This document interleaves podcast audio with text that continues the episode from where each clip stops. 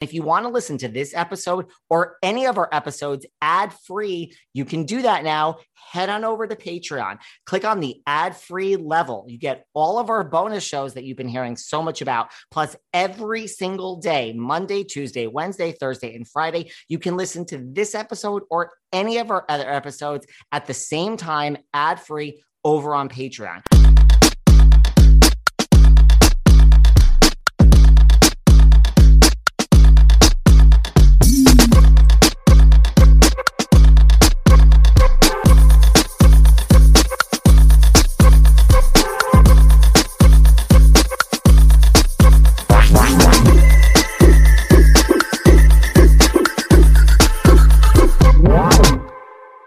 Does anyone else love America's Next Top Model? It is such, you know, it really was before its time. There's so much talk today about like diversity and inclusion in all these reality shows. But, you know, look, everyone comes on this podcast and rags on Tyra. Our next guest is no exception, but really, America's Next Top Model was before its time with so much that they accomplished. We share this chat today with Lisa D'Amato, one of the winners of America's Next Top Model. She had nothing, shocker, good to say about Miss Tyra Banks. Lots of people on the show don't. But we break down, I mean, talk about a reality reckoning. Everything Lisa talks about, she talks about being starved for food. She talks about, you know, psychological warfare. I mean, every single thing she's describing. Sorry, Bethenny girl, you're like four years, three years after our good friend Lisa D'Amato. Speaking of which, this originally aired January 18th of 2021, basically three years ago. So sit back, listen to the original woman who probably started the reality reckoning. It ain't you, Bethenny, Miss Lisa D'Amato. And we talk about Top Model and we talk about Tyra. She was also on Shark Tank. Do we talk about housewives? We always talk about housewives. So sit back, relax, and enjoy this chat with the one and only America's Next Top Model winner, Miss Lisa D'Amato. Hey everyone, this is David. Welcome back behind the velvet rope. Let's just get right into it today because we are joined by the one, the only Miss Lisa D'Amato. Yes, hello. Thanks for What- having me. What is going on? Um, what is going on? Okay, so today is I don't even know what day, I know it's Wednesday. I'm even questioning that at this moment. Well, like, I mean, you know- especially with like, I just yeah, right? It's like COVID. I've got kids. I'm I'm it's like quarantine day like month 10 almost, you know. Um I have two little boys, so I homeschool them. I take care of my dad who has MS, you know. Got my husband who has leukemia and he gets bl- blood infusions every 3 weeks like you know, everything's just crazy. Like everything's nuts. It's you and know? all of that is harder with COVID, right? Or is it not because everyone's home anyway and it's easier in it's a way? kind of a little bit of both you know like some things end up working out better than they did before and then like other things you're like well this sucks but there's so much like good things that are coming out of it you know and then you're like it's actually not that bad and then you kind of all evolve together and then it kind of just becomes what it becomes you know it's Where are you? Like I forgot where you are in the world. okay i'm in los angeles Oh, i'm you on my? Oh. That's I don't know why I didn't think you were in Los Angeles for some reason. did you think i was east coast No, I think I thought you were West Coast, but I thought you were more in some suburb somewhere.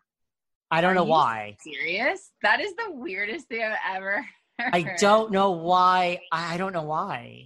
I don't I mean I guess like um you know I live in a in a a beautiful home and we're you know but I'm I'm like literally right above Hollywood.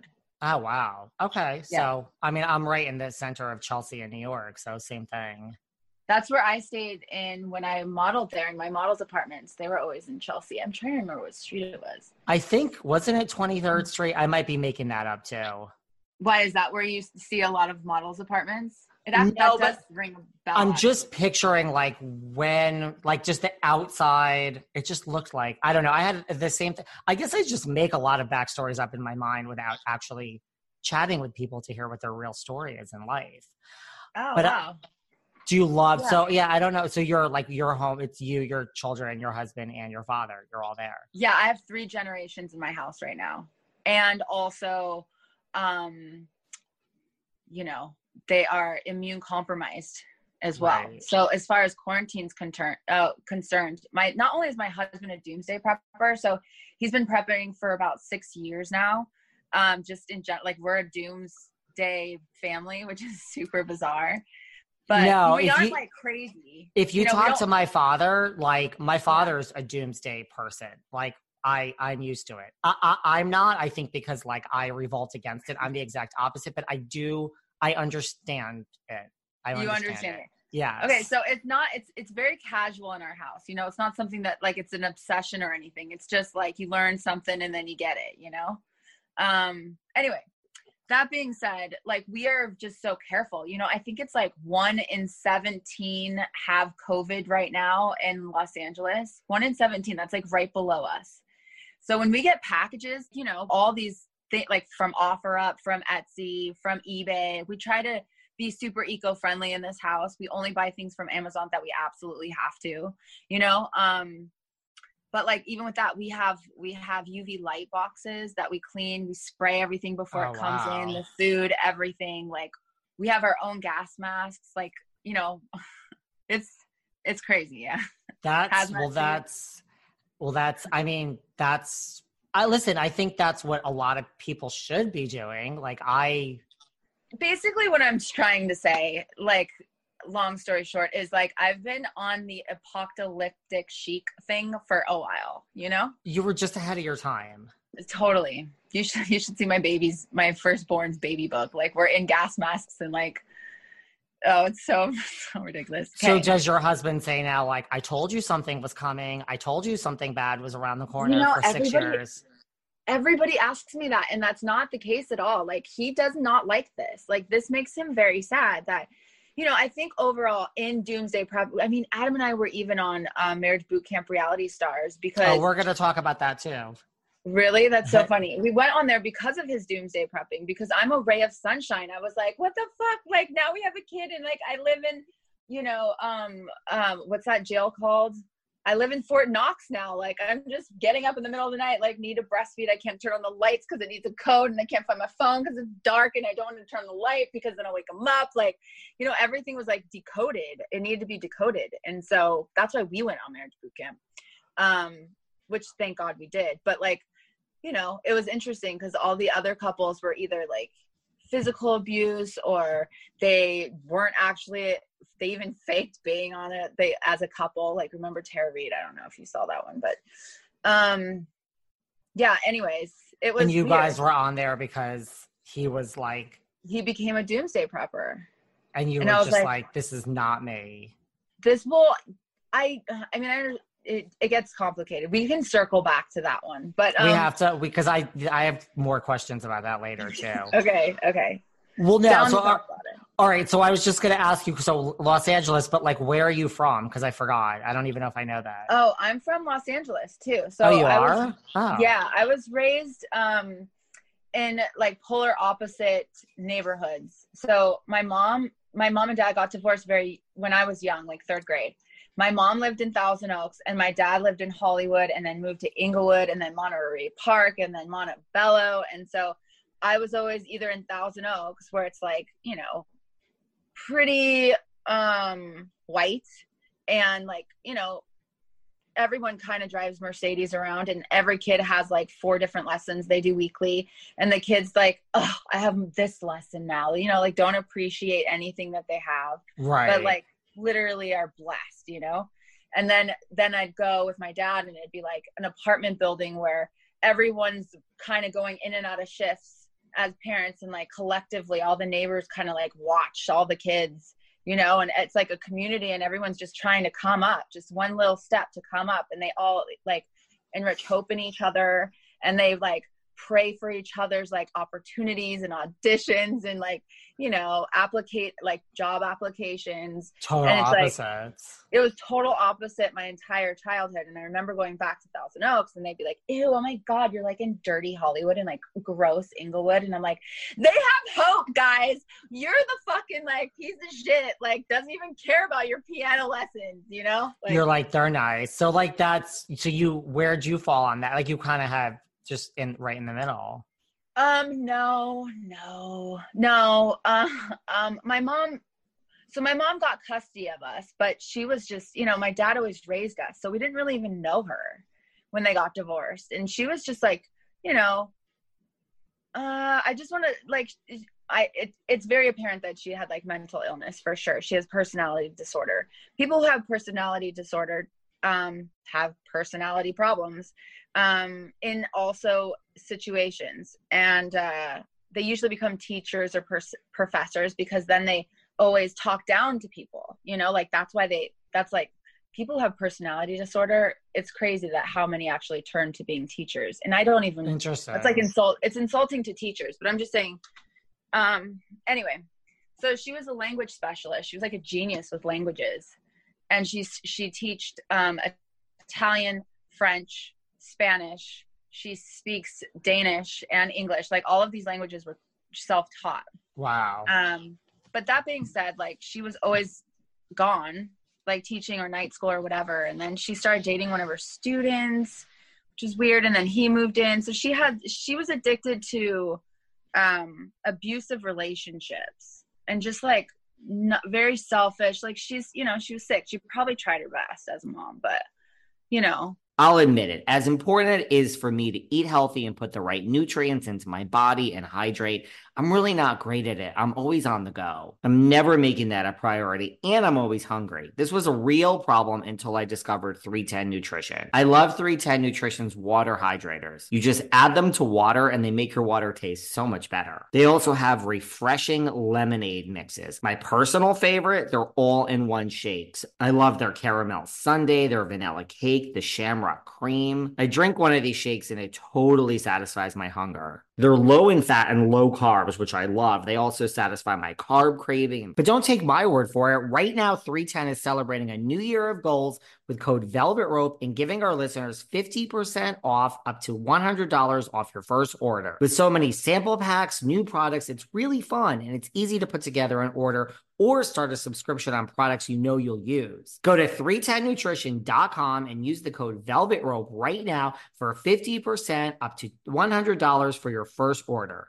That's 310nutrition.com and use code Velvet Rope. Who doesn't love the finer things in life? I sure do. But listen, even though I enjoy luxury, it doesn't mean I can always afford it. And even if I can afford it, it doesn't mean I always want to pay the prices.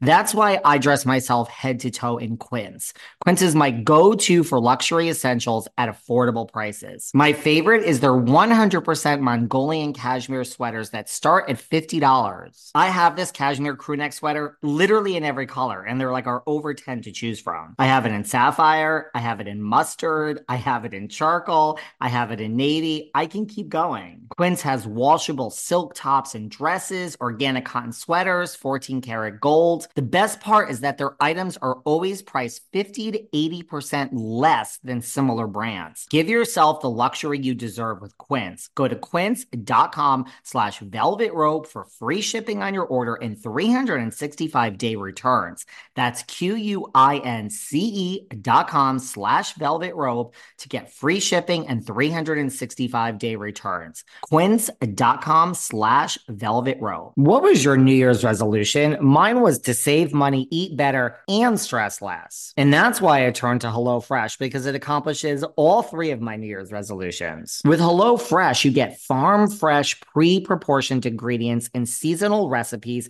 delivered right to your doorstep. I get to skip trips to the grocery store and I can count on HelloFresh to make home cooking for me so easy, so much fun, and affordable. They have over 45 dinner options to choose from weekly. Oh my God, last night I made the most amazing smashed black bean tostadas. They had green pepper, pico de gallo, lime crema all that was delivered and the recipe was so simple to follow. You know, also they say breakfast is the most important meal of the day and HelloFresh agrees. So go to HelloFresh.com slash velvet rope free and use code velvet rope free for free breakfast for life. One breakfast item per box while subscription is active. That's free breakfast for life at HelloFresh.com slash velvet rope free with code velvet rope free. These are all the reasons why HelloFresh is America's number one meal kit. Um, didn't have any like confidence in herself.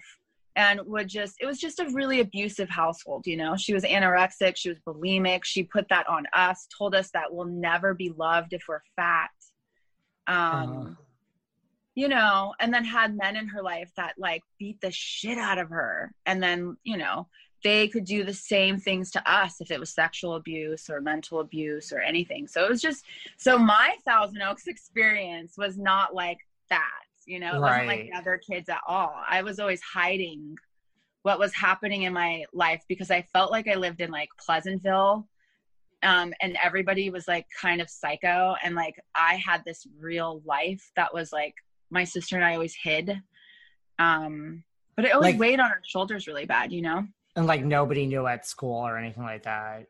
No, and we never told my dad, and we never told like when we went to um, I never even told. I had a I had a black stepsister and a and a black mom actually, and back in those days, and I never told my stepsister.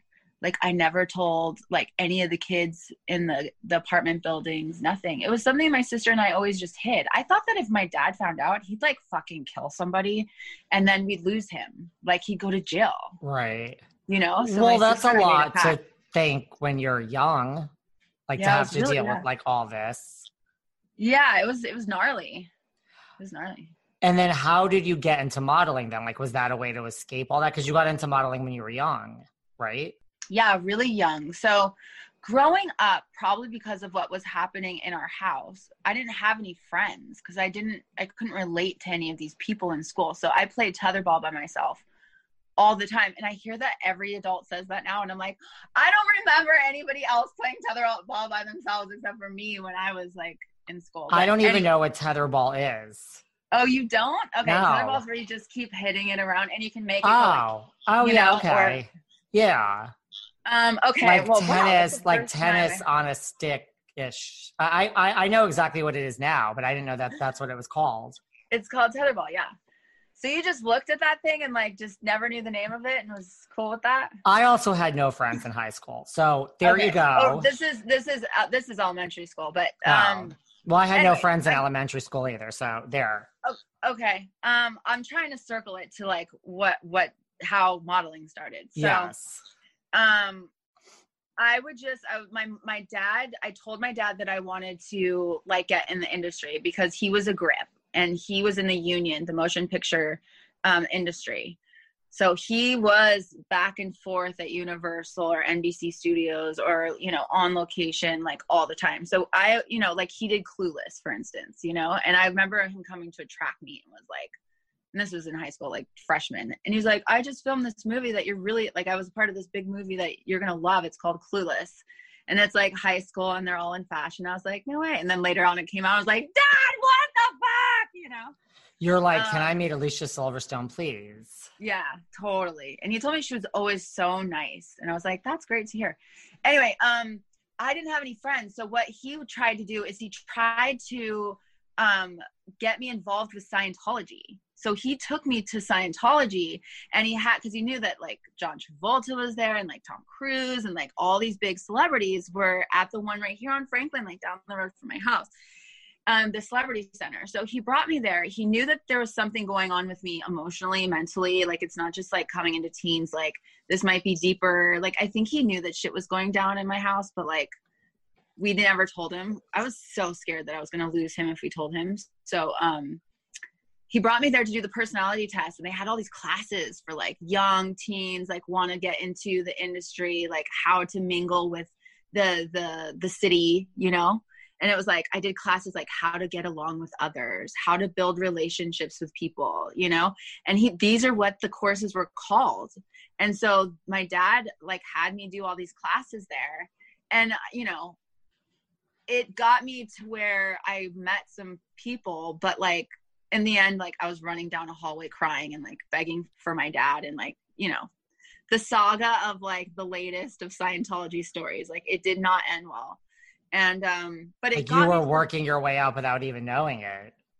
Yeah and i think just in that instance like it just it probably did give me a little bit more confidence because i did see myself around celebrities. Like it got me to a place where i at least felt like i got to another step right What do you um, mean? Like, would you be in a class and like Tom Cruise would run by and John Travolta would say, "Hey, you look like a nice little girl." No, but um, there was a couple like it was like they would just go and hang out and talk. Like maybe there's a speaker or something, and so you would go if it was like bef- like 20 minutes before one of the classes, you would go and just because there's like a lounge area like right when you walk in and that's where everybody kind of like hangs out and there's like a little cafe like right when you walk in so you can order food there and they and you could like i remember i saw um remember married with children the brother yeah David like Faustino. he was always there and i was like oh my really? god like i watch this show every day you know Interesting. and so i was just seeing him when i would like go to my classes interesting you know so i just felt like it was a little bit more tangible because i was like seeing it in front of my face. Yeah. Kind of you know like i'm not in the movies but at least i'm seeing real people that are in it. And then from there i remember i just kept asking my dad to like get me in like to take pictures with people. So we were in the yellow pages like looking for headshot people like someone to take my pictures. He got me into john robert powers also um that started in junior high. So all this was like junior like seventh grade. I was like 11, 12 years old. Um, I did a teen magazine. Like, do you remember Teen Magazine? They had the yearly um, modeling search. I got, bit. I got top 13 for the really? entire year. Yeah, they put my picture in there and sent me like $500 of Maybelline makeup. I thought I made it, you know? Like, so did oh you God. love modeling like right away from all for all these reasons? Well, I mean, what is more desired by a young girl that's getting like molested and beaten up all the time? It nothing seems more like think Forrest Gump. Think like what was what Alice? What was his girl's name? that I don't Forrest, know. Oh I'm, shit, he called. I'm bad something. when it comes to like. If you ask me about reality TV or Clueless, I can talk to you. Forrest okay, Gump. Well, I saw Forrest it, but I don't remember anything. I'm trying to remember. Anyway, it's just like of course i think that that's just a natural psychological escape to want to just be like oh like fly away and be glamorous you know? And your mother like did she with all this going on at home like did she have any idea you were modeling or she just kind of stayed out oh oh she tried to sabotage it the whole time. She would call my agencies and say she's going to sue them for child pornography just because um she'd see a picture where i look fucking gorgeous high fashion but like it's on a street and there's like a hotel sign on the street she she knew what she was doing she just wanted she loved to like make me her punching bag she wanted to destroy my life every single fucking chance she could it was a nightmare so agencies would just drop me because they were like sorry like i'm like but she's crazy and they're like yeah, but you're 15. And so we don't even want to deal with that shit. And I was like, fuck. So then I would go to the next agency and then I'd be like, hi guys. Like my book was full of tears. I was always working. Um so it was easy always to get another agent but like you know i ran away at 15 with my with it models lived in my own models apartment with tiffany. That was the other girl out there. Um and lived there for three months 15 years old on my own in a models models apartment. Like you asked my dad i'm like dad why would you let me go? And he goes what do you mean you just left? Like he, they gave me my passport and I was out of here.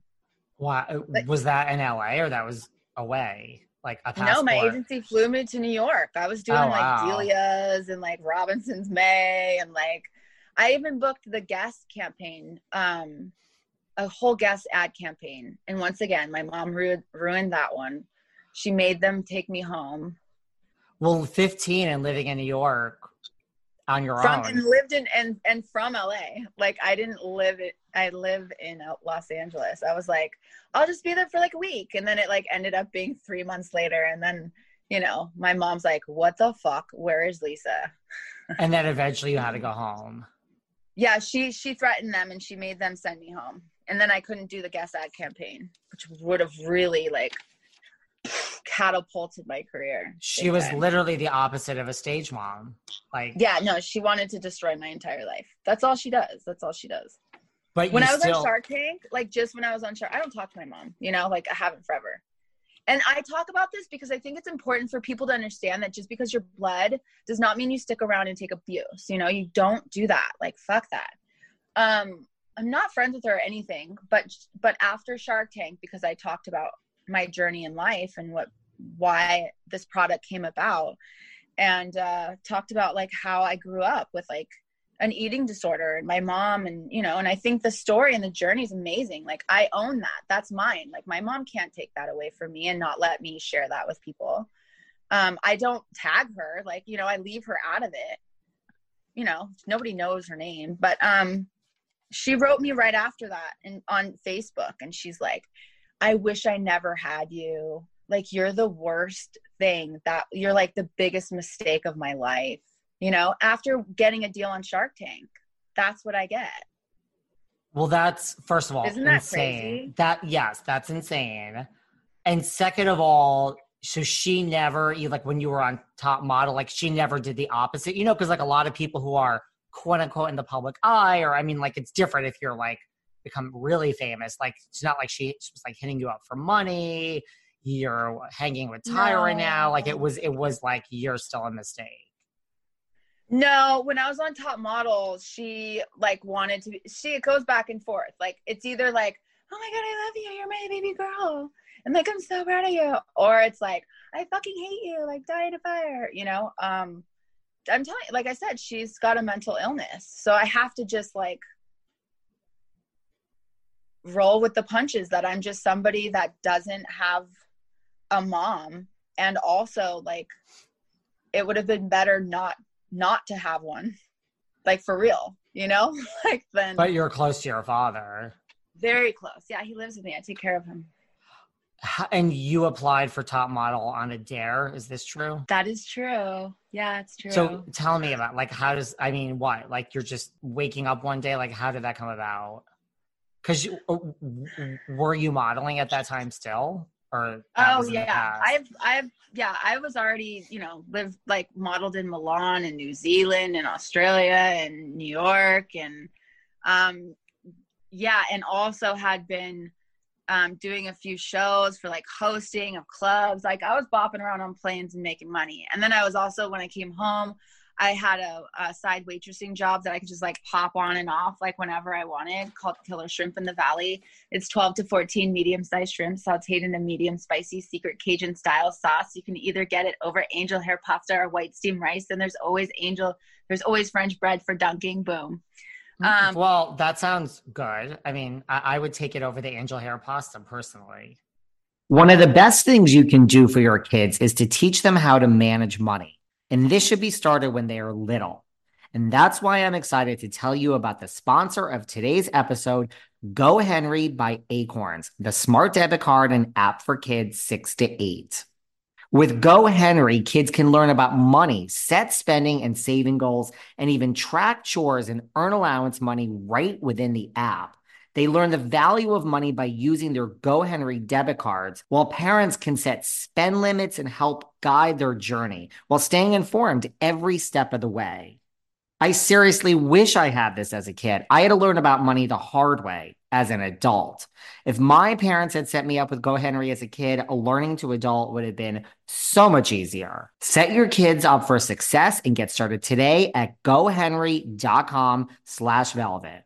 TNCs apply. Renews from $4.99 per month unless canceled. Has anyone else had major drama in hiring for their business out there? How great does it feel to finally find the right qualified candidate and close out a job search? But what if I told you get rid of the job search and just match? You can with Indeed. Indeed is a great matching and hiring platform with over 350 million global monthly visitors and a matching engine that helps you find quality candidates fast. I was able to hire the last ad sales rep that I hired within such a short period of time. Before Indeed, this would have taken me days and weeks, sometimes even months. Do you know that in the minute I've basically just been talking to you, 23 hires were made on Indeed, according to Indeed data worldwide? 23 hires. Right now, listeners of this show will get a $75 sponsored job credit to get your jobs more visibility at indeed.com slash velvet. Just go to indeed.com slash velvet right now and support our show by saying you heard about Indeed on this podcast.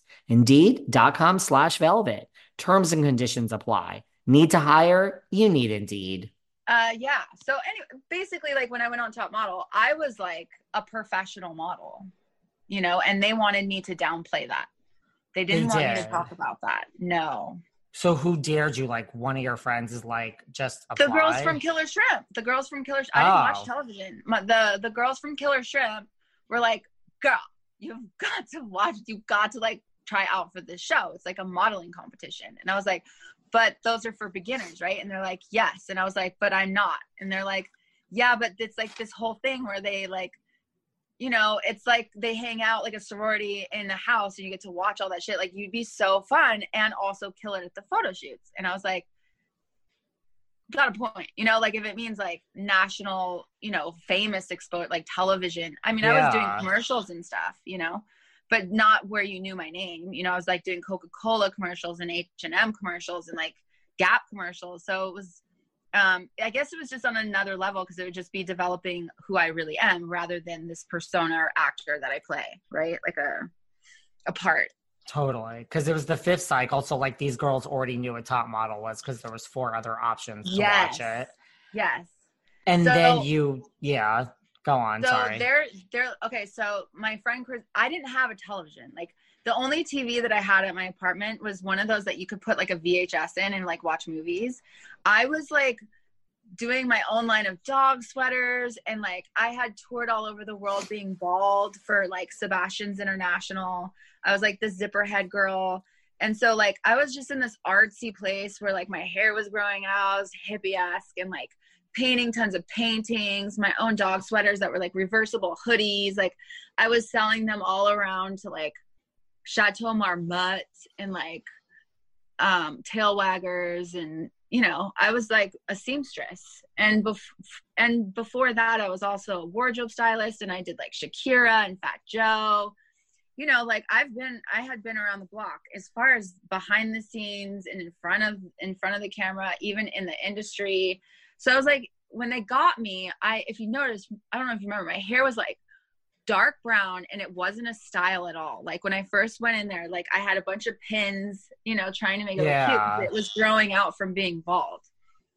Um, so I didn't they told me not to change my hair by the time I got on the show because they're like, it's perfect, we'll do a whole makeover. And I was like, great, because I need a hairstyle.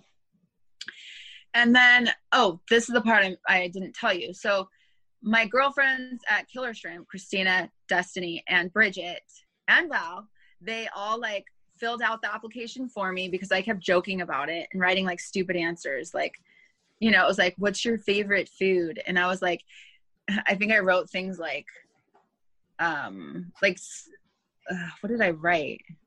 I know I wrote one like Ezekiel toast with um like I would write the most specific boring food on purpose and they're like what are you doing? Like stop making a joke of this. So my whole application is like white out and then it's like in different handwriting because while we were waitressing you know Dust would be like Christina answer number 24 you know like they were taking turns like and they're like Lisa fucked up 13 again you know? Like we that's how my application was filled out.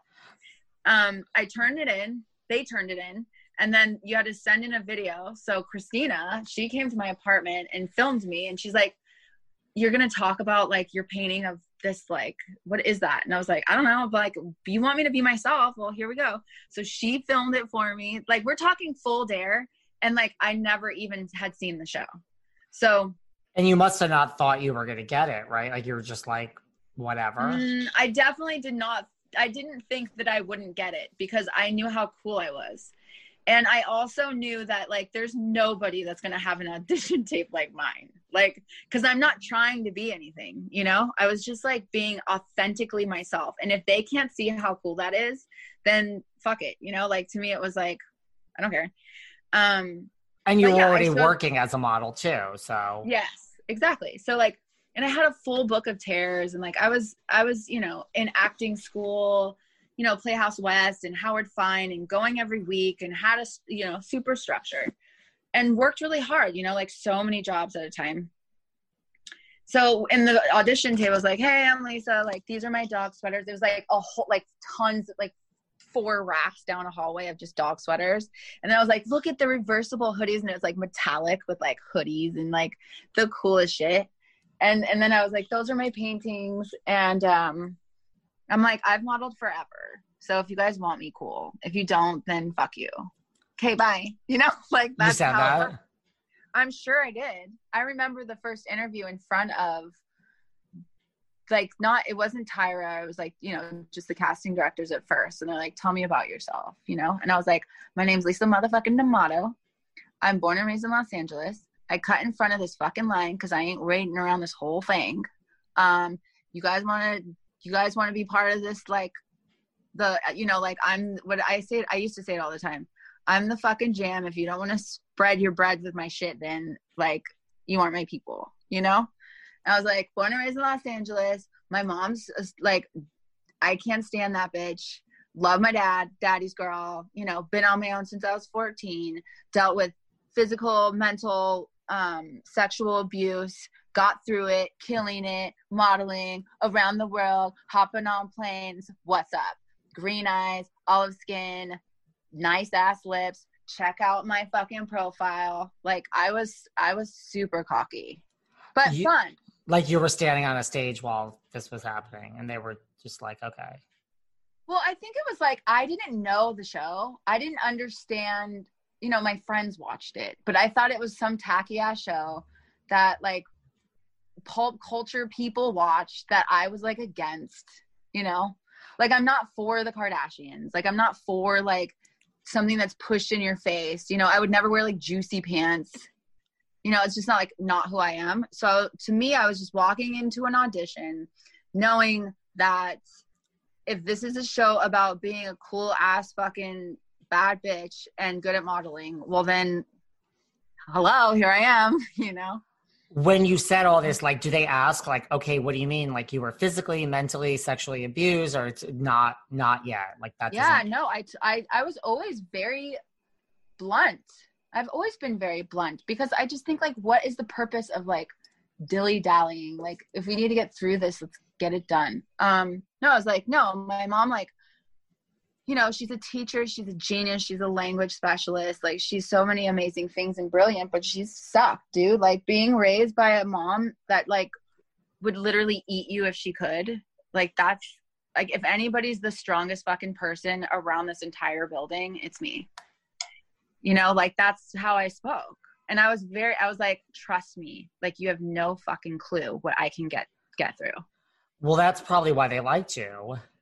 And that's probably why they've like mentally not like just mentally manipulated and gaslighted me with through all my childhood trauma that entire season to just constantly watch me break, I guess. So, like, when, which I have some questions about. So, like, when you said all this, you know, did they like have more questions? Like, tell us about this abuse? Like, were they writing notes? Because No. I, I want to come back to that. Because, right, because they did gaslight. So, I want to talk about that. But, like, did they were they gathering No, facts? they when you're when you are going into um like the finals where you go and stay at a hotel and then they all put you more in the pressure cookers you know it's like 72 and then it's down to like 35 and then it goes down to like 20 and then it goes down to the 14 like during that whole hotel period of that week you're seeing psychologists. You're going to one psychologist that's asking you a ton of things. You're doing um, your psychological evaluations which take like two days. Just that. It's just like a fucking term paper and it's like a thousand a thousand questions of like do you hear voices? Do voices hear you? And then it'll be like when you're not when when nobody's talking do you hear sounds? You know it's like they'll constantly it's like the same question in different ways to try to. to try to see like if you're with it or not like you know And I mean, is that so? Is that what they're trying to do? Are they trying to make sure that you're not crazy, or are they also trying to say we're handing everything you say over to producers, and this will all be used against you soon? I think that they pick who's the one to do it to. I don't think they all do it at all. I think it's for like they pick one per season. Like I know Gianna Turner from her cycle, they did the same shit to her like really bad. I don't know who gets bullied more online. Like it's a life sentence after a top model. If you were the chosen one to like fucking rip your soul your like heart apart for for the rest of your life through a um like narrated the wrong way like it's not this it's not the story that happened and then like project a false character on you and then project it in like the 156 countries that the show airs on on repeat every every single day. Um, kind of. Yeah, it's kind of crazy because you know she was raised in foster care. Like her life was really scary and sad. You know, her mom was a drug addict, and they made her seem like she was such a snob, and that's fucked up because she's already been dealt so many punches in life that you're like, you're gonna make her and they're and top model you tell them that. You complain to top model and be like why would you do that? And they're like but people are saying like they're mentioning you like they're you're getting more attention because of it. You should be thankful. And you're like no. Why should i be thankful for that? Like you're making people have bad judgments on me that then like for instance like they made me look like an alcoholic which i mean yes i love myself a glass of red wine but at the same time like they're putting you in the pressure cooker and then also like editing your drinking every single night when it was like four nights out of the whole month and everyone was drinking. You know what i mean? You're like why would you do that to a young girl? I mean i remember i waited ta- waited some tables and like a few people were like why would i give you fucking money when you're just gonna buy alcohol? Like that's my real job. And i'm like why would they do that to me? Like i that was not who i was. Do they so when you were going through these psychological evaluations like they really it all came out, right? Like they wanted all this, like the more you talked, I imagine. So like they knew all about your mother and all this. Right? They knew everything. Yeah. Um, they had me talk to like three different psychologists on cycle five. I don't think they believed my story. But like to know really, they like that, they were questioning whether all this was true about your mother. I don't know. Like, why else would they have I don't know who else talked to that many, but like I had to repeat myself to like three different psychologists. And I think they probably all put their notes together and was like, holy shit. By the way, cycle five, right? Yes. When I was quarantined in London, producers came into my hotel room with Kim because I got eliminated. I was with, I think Kim was eliminated already. And they had a talk with me and said that my mom was in the hospital for attempted murder from my father and my uh, stepdad. And if like do i need to get on the phone? Like you know your mom's your mom's going to survive but you know she's been beaten up pretty hard. And so they're going to keep her in the hospital for a few for a few days.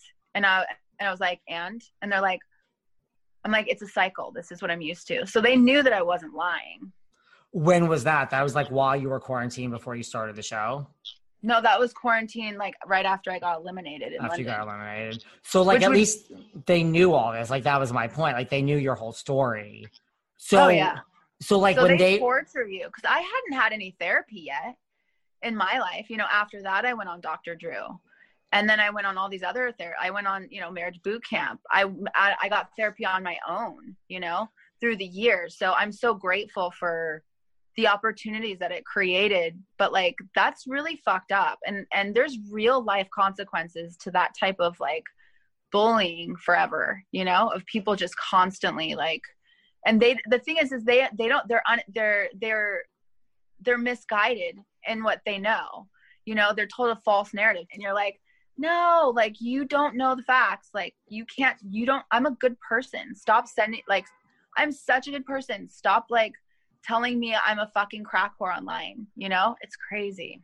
So wait, so when they were gathering all this information about you in the like pre-interviews and all that, when it was down to 14 or whatever, 20, like did you feel like was that when you're like, oh, I'm being manipulated? Like when did you first realize producers on the show? No, once we moved into the house. Was it right no. away? Like as soon as you moved in? Like don't trust anyone or no? You were like, yeah. No, they started fine. no, they started pushing shit right away because like they like, you know, for the record, like in the I'm gonna backtrack one second. When okay. we when I was talking to all those therapists, I felt like they were giving me therapy. I was like, oh my God, this therapy is amazing. You know, I thought that I was getting like they were like giving me help. And I was like, this is so great. I felt like um, they were contributing to my health and like i made it you know like oh my god not only am i gonna get to go on the show but like also like i'm getting to talk to all these therapists. That's so amazing because i've never i've never talked to one before. And then we go on the show and i realize holy shit like they are trying to destroy my entire they're trying to crack my heart open. Yeah, it was it was devastating. It was absolutely devastating. So you really were like, right, like I've never gotten therapy and wow, I love this. Like I'm talking, we're making some progress, even though it was very quick to talk about no, they it for were the first long. time. They were long. They were long sessions. I'd be sitting in there with for like an hour with each one of them. It was like great. Wow. And then you go, you wait two months, and then you have to pack up and get your life ready, and then you go on top model, and then you move into the house, and it's like as soon as I like got, you know, we're we're about to like run inside the house, like I was ready to, you know, I had never seen the show, so straight from the jump, like I have no fucking clue what I'm doing because they all start running for their beds. And I had no clue that that's what they do on the first episode. So I had no bed because there's only 13 beds when there's 14 girls. So I was losing like from the moment we got in there from not watching the show, you know? I, Well, like, Tyra right- told me, Yeah. Tyra told on. me before going on, like when we got when we all got chosen, like the final 14 or 13, I don't remember how many it was. Um, she's like, you should probably watch the show before moving into the house, right? That's what she meant. You should probably watch the Does show. Does she call you or like how did that how did that no, when she gave me like my picture, like at the hotel, like that whole like two week or one week process or whatever it was of the final casting, right? So when I I was chosen last, I knew she would do that shit. She didn't like it that like I, you know, I could ask her any question about modeling, you know? And then like the question I asked her was like, what was it like to work with Will Smith? And that was and she's like, get out of here. And I was like, what? She's like, get out of here. Like she kicked me out of that during casting. She was mad at me during casting because like I wasn't an ass kisser.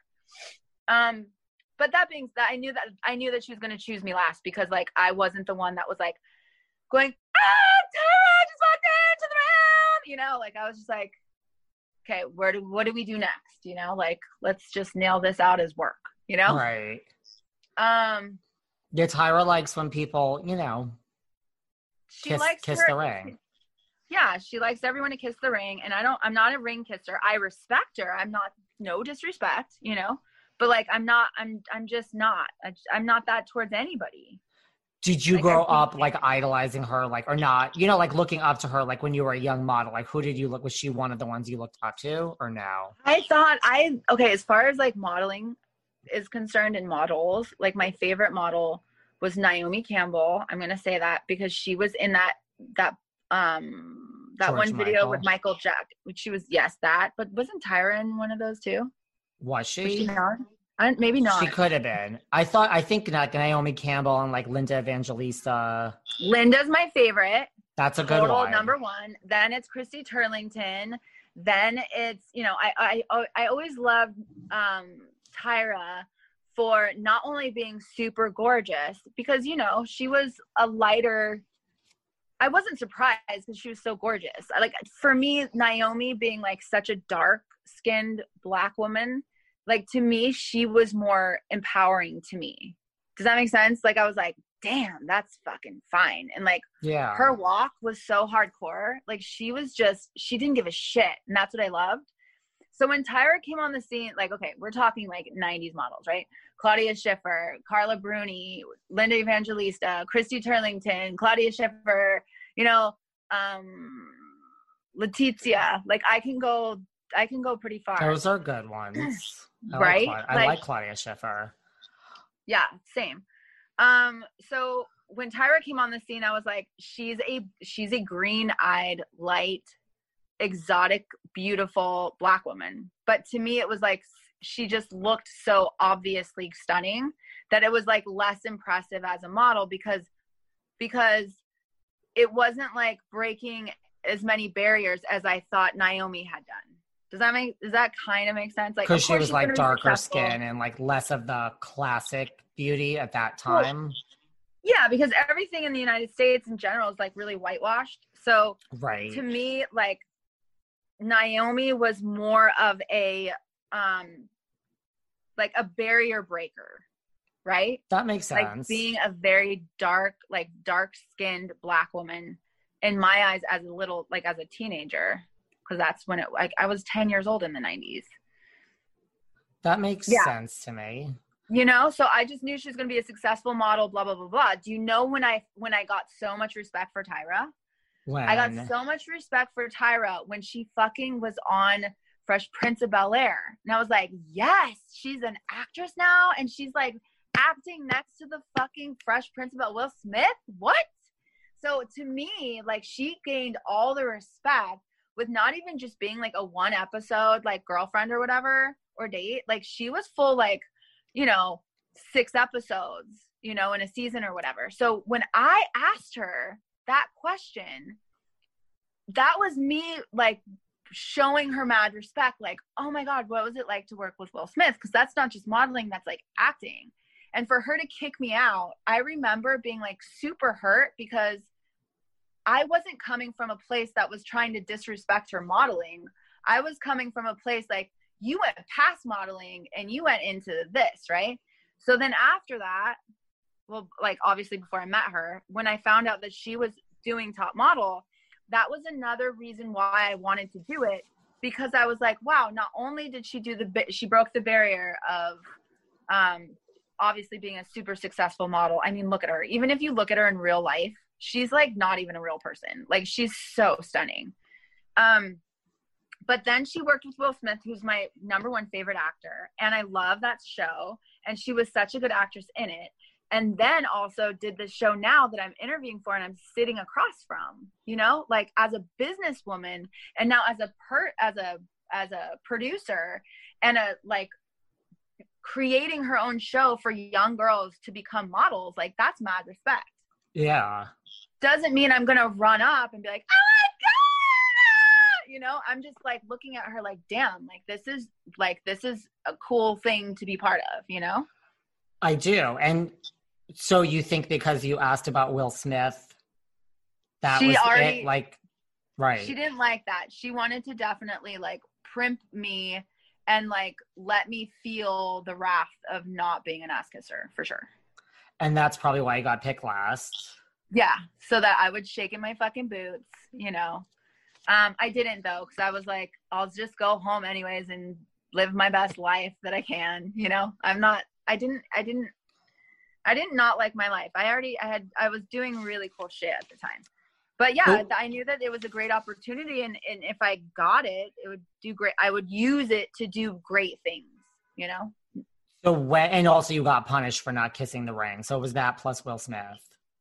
Yeah. When did you feel like the producers were like you said right when you got there, like right when you got well, I think, you know, also having 13 beds when there's 14 models that you I didn't mind. Is- I was like, fine, I'll sleep on the floor. I don't care. You know, uh, there was a few things that like in the like the first couple weeks, probably even less than that, because every week, television week, so we knew per episode was like every three or four days. So we knew that every three days was one episode. You know, so um, it was probably day six that um, Ebony got eliminated. That was my best friend on the show at the time, like through casting and everything. So she got eliminated, which I thought sucked. And by that time, um, they were the producers were already doing things like like we came home right like we came home nothing nobody's lived there for too long so all of our stuff is still like all together and then we come home and the whole entire house is a complete mess you know and and somebody's right. bag is completely ripped open and like destroyed and then it was like, oh yeah, well, it must have been, you know, whoever ripped the bag because they were mad at each other. And I remember right then it was like, ding. I was like, you guys, are you like, come on. Like we come home and this whole place is a mess and like we're gonna turn on each other. Like they fucking ripped the bag. And they're like, shut up, Lisa. You think you fucking know everything. I bet you it was, you know, like Jayla. And I'm like, ugh. And so I just started seeing it's like when you can kind of see past, you know, you you can see past the the smoke and mirrors right and it was just really annoying because while they were like mentally manipulating me and and saying things like what do you think your mom would say to you right now you know like that's what they would say to you like yeah, off camera you, yeah they would say things all the time to like to get me to cry or whatever and then and then they got all the girls to think that I was talking shit about them in my interviews. Even Jayla was like, dude, they went nuts and, and told me when we had our mics off one night, she was like, the producers are literally telling me that you're saying that I did the worst job, that like you think I suck, I'm ugly. And I'm like, oh, I have never said that. I was like, if I have shit to say, I'll say it to your face, you know? And she's like, that's crazy. So I know that the producers were also pushing all the girls against me. And then the, all nobody nobody would believe me. And they're like, why would we believe you, Lisa? Like that's so that well you're just trying to cover up like what you did and what you said. Like we all know that you're talking shit about us. And I was like, but I'm not. Like you don't know what's happening right now. Like it was crazy. And do you think they picked you? Like, do they pick multiple girls, or no? You think it's like one or two a season? Like you were their target that season. I think I was definitely their target. And you know what? I thought during that time, I was like, dude, they're totally manipulating these girls.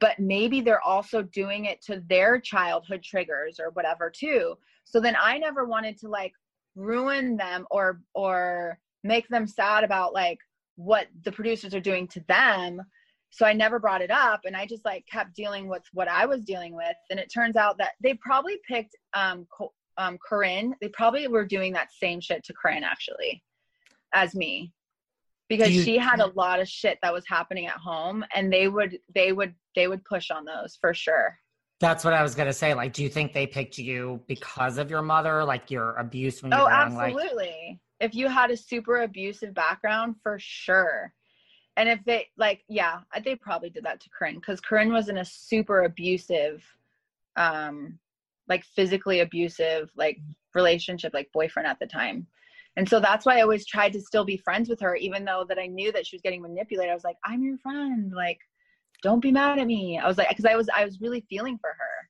i wanted to help her and make her feel like she wasn't alone in the house well, that's, that's like, how i felt well, that's like kind of sick, isn't it? Like, Yeah. Yeah. It's all sick. It's all so sick. I You mean, know, so- Joni- yeah, I'll tell you this. You know Joni from season six? yeah. Joni? Okay, so listen to this. Joni and I became like best friends after both of our seasons, lived with each other, everything. Everyone was shocked. They're like, Joni, how are you friends with Lisa, that fucking bitch? And she's like, she's not. Oh, you know, the bitch and the America's sweetheart. That was Joni and I for a long time in LA, bopping around. Um, she, t- Top Model called us this one time and they invited us to an award show and they wanted to present Joni for being her she was up for an award and it was called the the ugliest cry. That was Okay. the award that they were going to give out. And they were going to award me with um the funnest no like the messiest drunk or like what was the other one? Like the craziest the craziest of all the contestants. And i remember i was like joni i'm not going to this like i'm telling them that i'm not going. And they also told me that they were not going to let like the only person that i was allowed to invite was my mom. And i was like these people are fucking sick. Like no. And so i told they're like we can contact her we can do all the work. And i was like you're not doing shit. How fucking dare you? You know? And even when i went on the tyra show even after my season like they just said that i was going to talk about uh the top model and anything that we, we can't talk about I was like my mom. Like i've already i'm i'm done talking to you guys about that or whatever. And as soon as i walk out to her studio audience she's like everyone remembers lisa but what you don't know about her is that she was mentally abused physically and sexually by all of like being raised by her mom in her mom's household. I walked out literally like grabbed the pillows from her fucking couch like threw them at the audience like went into the camera was like fuck this show. Fuck you guys. They literally brought me out in the back, like in the green room, and they're like, "What are you doing?" And I was like, "What the fuck are you guys doing? Like, how dare you?" And so they calmed me down. They walked me back out, and they're like, "Tyra's not going to do that again." And I'm like, "If you guys fucking film that shit, I will burn this fucking like studio down." They are relentless and so cruel. Anyway, I told Joni, we did it. I came out, and then Tyra played nice. And so I finished her dumbass fucking TV like talk show interview thing. But um but I remember they were trying to to get Coryn's dad there who like was a drug addict and she fucking hated growing up and I tried to tell her in the back like in the green room and then they they got mad at me and then they locked me up in the back because they were sick of me t- talking to the other girls and trying to tell them what they were what the what Tyra's show was going to do to them in front of a Really? studio audience. Yeah, they fucking locked me up in a back room in her green room in Tyra's talk show. No because like Coryn was there too, like after you, but she didn't I was like, Coryn, I just heard the producers. Like, I just heard like, you know, on their walkies, they're like, bring Yeah. Coryn's dad in, and I was like, Coryn, and I have a they they mic'd me, you know. So I was like, Coryn, they fucking like have your dad here, and she's like, shut the fuck up. And I was like, I'm not kidding. And then they grabbed me and like walked me into a room.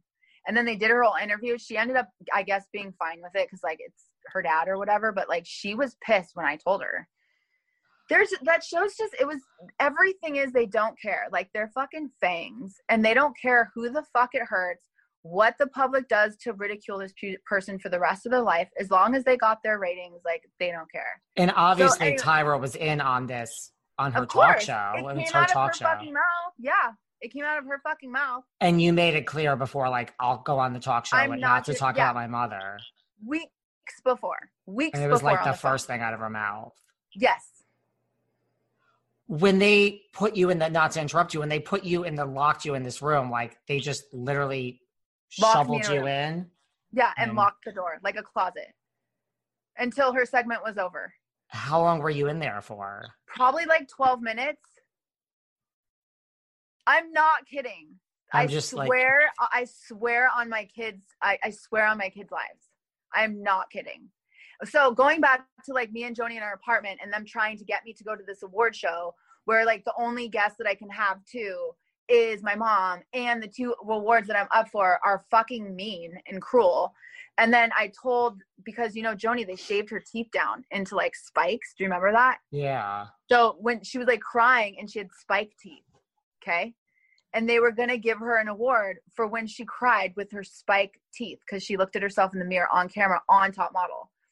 She went, and I was like, I cannot believe you went. She came back to the apartment, and she was so like like hurt that that she won the award but they kept projecting her face like with when she was like so sad and just was so scared for her teeth like those are her real teeth and they drilled them all down and gave her like fake teeth forever and she just felt really hurt and i remember i like consoled her and we probably like had a cigarette by the fucking apartment window you know and then she put on she took off her pretty ass dress and she put on some fucking, you know, slippers and some fucking sweats. And I was like, fuck that show. Like, I wish you didn't go.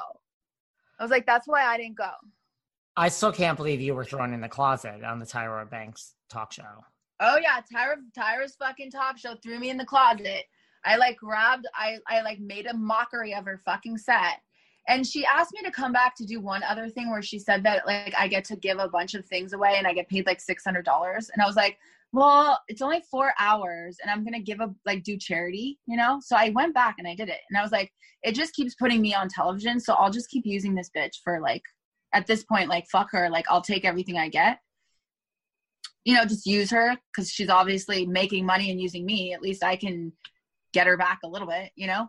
Um, we were giving out like Samsung like flip phones and I was like, oh my God, this is so awesome. I'm taking one. And they wouldn't let me have one. And I was like, I'm literally giving them out and I'm doing this whole thing. So I remember we were like on a stage at some school and I was like sliding them. Like they were all, you know, it's off a stage. So we were like sliding them because they're all against there. Yeah. Of course, I slid one like where my purse is in the back. You know, I was like, you know, um, you had to do that shit. When you went on the Tyra Banks show, like, was it I assume you didn't interact with her. It was a, just the whole time in the back. No, no, I'm talking about like like weeks where they kept calling me and going like, "Well, what if we do it this way?" And I was like, "No." And then it was like, "Well, okay, we'll just talk about tomorrow. That's fine." It would be like, you know, I talked to Susie last week, and then it's like Darren calls the next week. Hey, I'm just following up with Susan's conversation. So, I have here that I like um, should ask you about the, you know, confirm more of the conversation because we have some concerns about it. And I'm like, what's that? And they're like, well, we really think that it would be a really great idea for you to like shed the light on all the problems that you had growing up as a kid. And I was like, I'm not ready and I'm not doing it with you guys. I'm just not. Like, if you need me because of top model, we can talk about top model. And yes, after weeks, that was the first thing that came out of her mouth on the teleprompter and read it and you were just like been down this road before because you were already I, you know I model. go in, I went into fight or flight. It was like okay, remember when I pissed in the diaper on top yes. model during the Jackass scene? It was it's like I turn into fight or flight. Like it's like you get so fed up and you're you're you're so wound up from PTSD and you've been manipulated for so long and you like fucking go to fight or flight. Like I had was talking to Ken Mok on the roof on the Jackass like set and I was getting so fed up and just being around like everyone. So I was up at the t- on the roof pool and I had my mic off. Ken Mok comes up and he comes with some other suitors and he's like, "Is your mic on?" And I was like, "No." And he goes, Where is it? And I was like, It's right there. And I showed it to him. He went to go look at it to make sure it was off. Okay. And he goes, You're really ruining your chances here. So I'm here to tell you that, like, if you just keep, keep doing great and, like, just kind of calm down, calm down, just relax and just, like, push through, you're going to do really great. And I was like, Ken, that's real easy to do. It's real easy to do. If you'll just stop fucking like punching me in the heart, bringing up my mom in all the interviews. I know that's you. I know why you guys are telling the producers to say that shit. I'm like, it's fucked up. Stop hurting me and we'll have no problems. Right? He's like, no, girl, it's fine. Just deal with the punches, keep doing it, chill out, and you got this, girl. And like right then, I knew that he wasn't going to stop. The reason why I was up there was because I was trying to breathe because it was days and days and days and days and days and days of this abuse. That's a constant, constant, constant.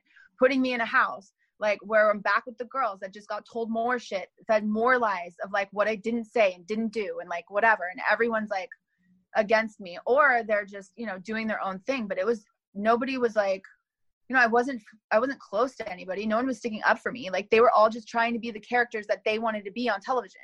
You know, like I was authentic. I was literally like is this fucking real life? Like, is this happening right now? So I went downstairs and it was like fight or flight. I saw those diapers and I knew right then and there that I was going to put them on and fucking piss on his show. And that's what I did. But of course, Ken Mok, knowing exactly why I did that, goes back behind the cameras, knows exactly when that happened, right after we had that talk, puts that shit on television like I'm a crazy ass lunatic when he knows damn well what I was asking for, which is just human fucking decency. And he projected that shit all over television, all over the world, and made me look like a psychopath when he could have just, that could have been his moment of grace. But he didn't. Did you, know? you yes, I do know. I mean, did you know? I mean, did you know at the time when you were hissing and did you know that. they were going to use it? Yeah. No i knew that they could. I knew that they could but while i was filming on the show i really thought that since cameras were like everywhere they weren't on that rooftop that's obvious but i really thought that the cameras were were going to show the truth and show my perspective right. you know like because it was so obvious to me like they were seeing the cameras were also seeing and hearing the producers asking me certain things that like were obviously and then the way that they would react to it i was like this is crazy. For instance when um nicole and kyle won something to where they get to film or host or introduce like a winner for the mtv movie awards or something like that right? They get to film in front of the house and not like in the living room. The producers asked me to come and sit and sit right in front of them while they while they film that, and they're like encourage encourage them. And I was like, oh okay, totally. Because right before that, they're dressed in nine in all the clothes I put them in. What they're wearing in that is my clothes. So I was like, oh, I'll totally do that. The girls all knew that I had been modeling since I was 15 and traveled the world and everything. They also knew that production did not want me to talk about that because I told them that. So I'm sitting there and I'm like, trying to be encouraged. I was like, you guys, that was so good. You know, maybe come up on that word or whatever, and encouraging them. Um, but you know, things take a long time to film. So while they're taking down and they're loading new whatever, whatever, that's when they film me looking bored.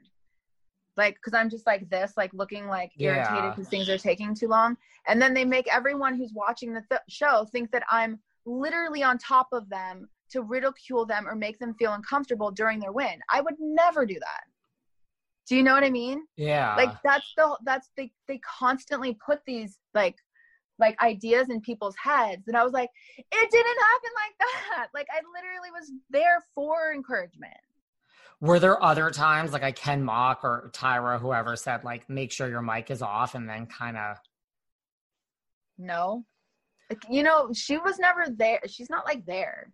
Right but everyone goes what's Tyra like? And I'm like you know as much as I do. Like anytime I you saw her on camera is when I saw her on camera. Like what were what were her and I doing? Like nothing. She was talking and then I walk up to her. Like you know? She's not somebody that I think most of the contestants don't know who the fuck Tyra is. And I know that Tyra must know like what goes on and just doesn't do it, say anything. She's well, that's what I was going to ask you. Like, she must, I mean, you felt like anything Ken said to you went to Tyra, right? I would assume. Thanks for tuning into our part one sit down with Miss Lisa D'Amato. And stay tuned for part two, where we talk more about America's Next Top Model, more about Tyra, more about what it was like on scene, behind the cameras. We talk about her return for the All Stars edition. We talk about life after America's Next Top Model. And we also talk about her appearance on Shark Tank, where she got to deal with the one, the only Miss Barbara Corcoran. And of course, Celebrity Rehab. We are just getting into it with Lisa D'Amato. Stay tuned for part two.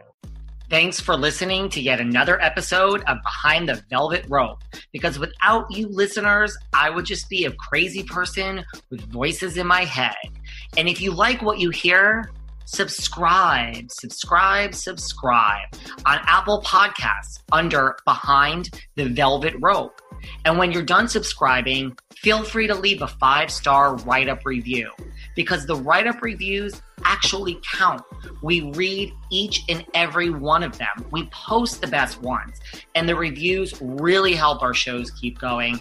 And we really appreciate everything you guys say, especially the positive ones. And if you want to find us online, we're at Behind Velvet Rope on Instagram. We are at David Yontef on Instagram. We're behind the Velvet Rope on Apple Podcasts. Or head on over to Patreon because you know what? There are just some things we can't talk about here. So for our bonus episodes, go to Patreon and type in Behind the Velvet Rope. And if you still aren't sick of me and you want more David, go to Cameo and book me on Cameo. And you can ask me anything there. I'll answer whatever you want. And I have a bargain basement price of $10. Thank you guys. See you soon.